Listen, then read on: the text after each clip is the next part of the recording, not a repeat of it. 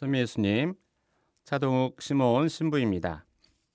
4월 막바지에 이르니 제법 날씨가 따뜻해짐을 넘어서 조금씩 더워지는 것 같습니다. 상가들의 꽃들도 만연합니다. 이 4월엔 4월에 관련된 유명한 시 하나가 간직되어 있지요. 노벨상 수상자인 영국의 토마스 엘리엇이 남긴 황무지라는 시입니다.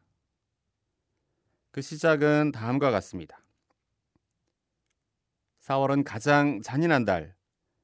죽은 땅에서 라일락을 피우며 추억과 욕망을 뒤섞고 봄비로 활기 없는 뿌리를 일깨운다. 겨울은 오히려 따뜻했다.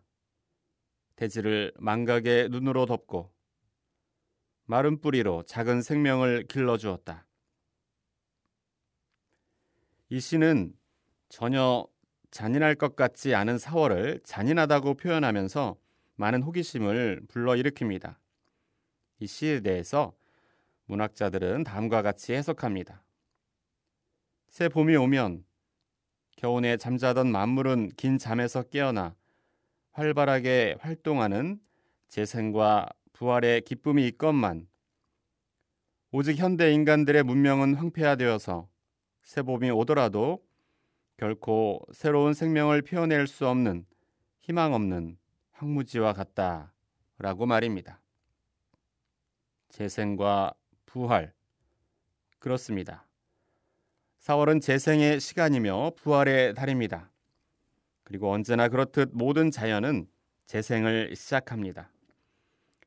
그런데 상대적으로 가장 탁월한 존재라는 인간만이 인간의 정신 문명이 재생하지 못하고 있기에 잔인하다는 것입니다. 이 시에 이런 비관을 듣고 나면 우리는 그렇지 않다고 말해야 할 것 같습니다. 왜? 우리에겐 부활이 있기 때문입니다. 4월은 부활의 달입니다.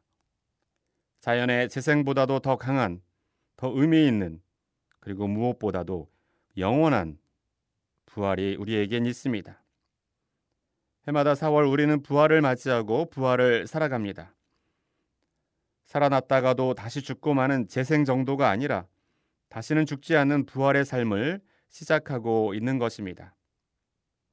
그럼에도 불구하고 여전히 4월이 잔인하다면 그것은 부활을 모르는 것입니다. 이 부활 시기를 살아감으로써 그 부활을 함께 누려야 하겠습니다. 부활하지 못함으로 인해서 재생하는 자연보다도 못한 삶이 되지 않도록 잔인하다고 비관하는 사람들 앞에서 당당히 내 삶의 부활을 외쳐야 하겠습니다. 오늘 복음은 그 부활을 살아가는 사람과 그렇지 못한 사람에 대해 우리에게 간결하고 분명하게 전해줍니다. 아드님을 믿는 이는 영원한 생명을 얻는다.